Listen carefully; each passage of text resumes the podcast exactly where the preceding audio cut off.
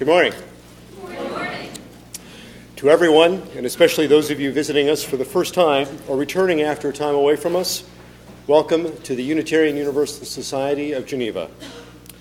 As Unitarian Universalists, we are a part of a long tradition of religious freedom and theological inclusiveness, welcoming our differences and diversities as valued gifts to our community. We are bound together not by any creed, but by our covenant, and all who find themselves in harmony with that covenant are welcome in this house.